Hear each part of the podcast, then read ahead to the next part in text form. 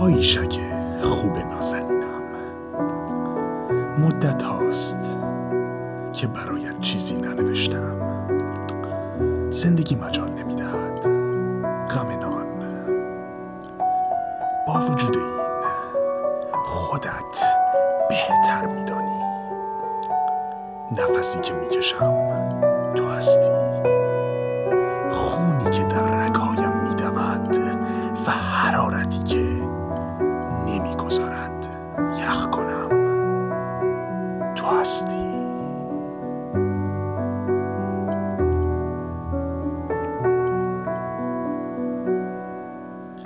امروز بیشتر از دیروز دوستت میدارم.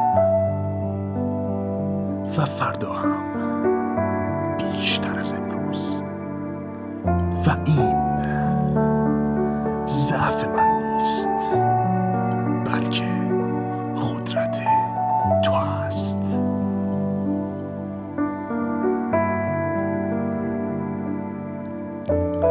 شرحی در باب آیدا در آینه در مجله چاپ شده بود.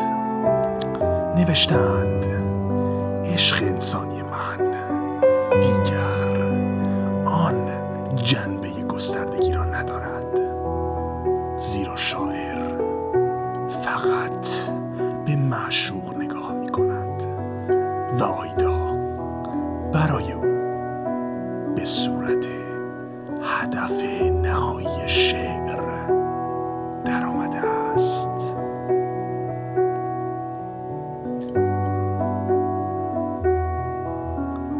اگر واقعا چنین است زهی سعادت بگذار بگویم که انسانی سرگردان سرانجام سامانی یافته است.